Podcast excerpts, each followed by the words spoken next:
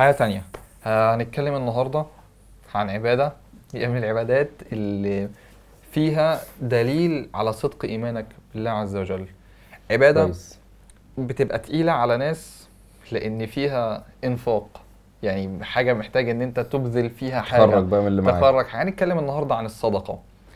آه، الصدقة آه، من من من العبادات اللي ناس ساعات بتتخيل إن هي للغني بس مش للفقير. لا هي من العبادات اللي ممكن الفقير محدش عارف مين اللي ربنا سبحانه وتعالى ممكن يتقبل منه آه، الطاعة دي.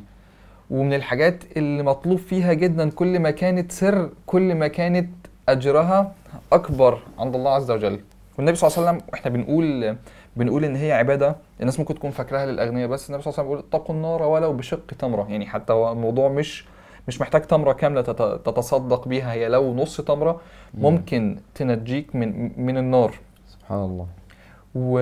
و... وفكرة ال... ال- الصدقة دايما بحس إن ال... إن الطاعات والعبادات اللي نفعها متعدي. اللي, اللي أنت بتنفع بيها حد غيرك دي أفضل بكتير من العبادات والطاعات اللي ممكن يكون نفعها عائد ليك مم. انت بس. ده أكيد ده مش بتحس ده هو أكيد العبادات اللي نفعها متعدي هي أفضل من العبادات ال... عشان كده كان يعني على سبيل المثال يعني سريعا كان ال- العلماء بيفضلوا مثلا آه، طلب العلم إن أنت تقعد تطلب العلم طول الليل عن قيام الليل مثلا. لأن لكن العلم هيبقى نفعه متعدي على المسلمين. قيام الليل ده لنفسك أنت بس. وفي باب من أبواب الجنة اسمه باب الصدقة. من يعني تخيل الصدقة دي يعني من من أهميتها إن آه. يسمى باب من أبواب الجنة بباب الصدقة. تمام. وفي آية يعني يعني من الآيات اللي الواحد محتاج يحطها كده في برواز قدامه ويقولها. آه. لن تنالوا البر حتى تنفقوا مما تحبون. دي بقى دي بقى محتاجة وقفة كده. يعني محتاجين إن إحنا إيه نركز معاها شوية. فكرة إن أنت لما تيجي تتصدق تتصدق بإيه؟ وأمنا عائشة. رضي الله عنها كانت الموضوع مشهور جدا وكل الناس عارفة إن هي كانت بتطيب الصدقة قبل قبل قبل ما تديها لل- للفقير أو للمحتاج كانت. ب- بتطيبها وتعطرها فكرة إن أنا كانت أطلع بتقول فانها فإن تقع. اضاعها في يد الله عز وجل سبحان نعم. الله سبحان الله فكرة آه، إن أنا في الصدقة لما أجي أتصدق أو أجي أطلع حاجة من من من من لبسي أو من فلوسي بطلع ال- اللي أنا مش محتاجه الفلوس الزيادة اللي أنا مش محتاجها اللبس القدم اللبس ال... طب فكرت في مرة وأنت يعني بتتصدق تجيب أكتر حاجة أنت بتحبها أغلى حاجة عندك وتتصدق بيها عشان تنال البر فعلا وتكون فعلا ده دليل على صدق إيمانك؟ مم. تمام. طيب أنا لن تنالوا البر حتى تنفقوا مما تحبون. ليها قصة غريبة جدا. لما الآية دي آه، نزلت يعني على الصحابة على النبي صلى الله عليه وسلم والصحابة سمعوها وسمعوا قول الله عز وجل من ذا الذي يقرض الله قرضا حسنا. كان في صحابي اسمه أبو الدحداح. كان عنده حائط حائط ده يعني بستان كبير فيه 600 نخلة. نعم. كويس؟ مم. أنا عايزك تتخيل يعني إيه 600 نخلة. يعني ده اللي هي إحنا عم نتكلم هنا يعني يعني النخله دي كانت حاجة اللي- آه. اللي فيه كله. تمام. 600 نخلة. فلما سمع الآية قال رسول الله أرأيت إن اقرضت حائطي هذا لله؟ قال لك الجنة.